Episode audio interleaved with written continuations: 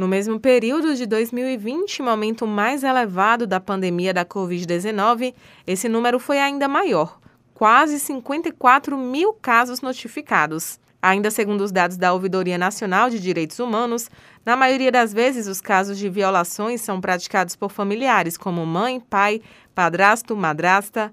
É o que destaca o conselheiro de Direitos Humanos, Renildo Barbosa. O trabalho infantil envolve desde a exploração sexual de crianças e adolescentes, a exploração por mendicância, é, colocar essas crianças e adolescentes para realizarem é, trabalhos que não deveriam acontecer e por conta da pandemia, né, da, do aumento do desemprego, de diversas questões que aumentam a pobreza e a miséria, nós temos um cenário preocupante, porque normalmente se utiliza crianças, principalmente no período de outubro, Dia das Crianças e próximo ao Natal, para sensibilizar pessoas em busca de doações, de presentes, de dinheiro. Como resultado da Operação Cinderela, deflagrada em setembro deste ano pela Delegacia Especializada de Repressão aos Crimes contra a Criança e o Adolescente, cerca de 50 crianças que sofriam exploração infantil nas ruas de Salvador tiveram seus responsáveis advertidos pelo Conselho Tutelar.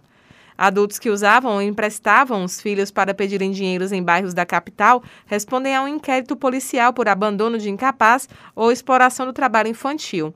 Além dos maus tratos físicos, sexuais e psicológicos, muitos desses meninos e meninas são abandonados nas ruas.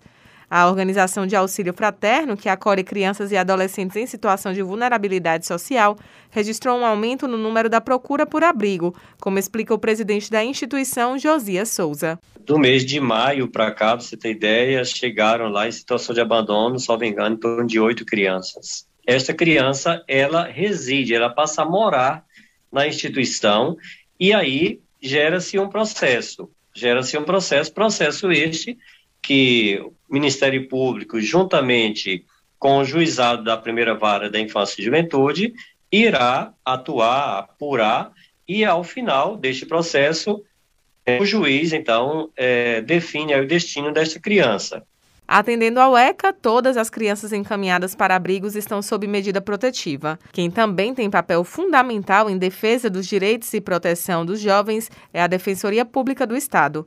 A defensora especializada nos direitos das crianças e adolescentes, Mariana Tourinho, fala sobre o assunto. Com a publicação do 15º Anuário de Segurança Pública, podemos constatar um aumento de quase 4% eh, de violência contra a criança e contra o adolescente no Brasil os números mostram que no primeiro semestre, só no primeiro semestre, tivemos mais de 50 mil denúncias realizadas através do Disque 100, sendo que esse número efetivamente nem representa a realidade é, da situação que envolve violência contra criança e adolescente em nosso país.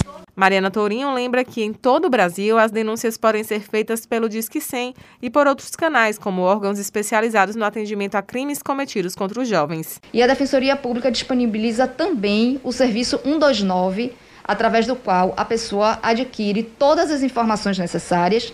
Pode também procurar o Conselho Tutelar do seu bairro e informar acerca de violação a direito da criança e do adolescente ou a delegacia mais próxima. O Disque 100 é o canal para denunciar violação de direitos humanos e 129 é o canal de denúncias da Defensoria Pública do Estado da Bahia. Lembrando que a identidade de quem denuncia é preservada. Raíssa Novaes para Educadora FM.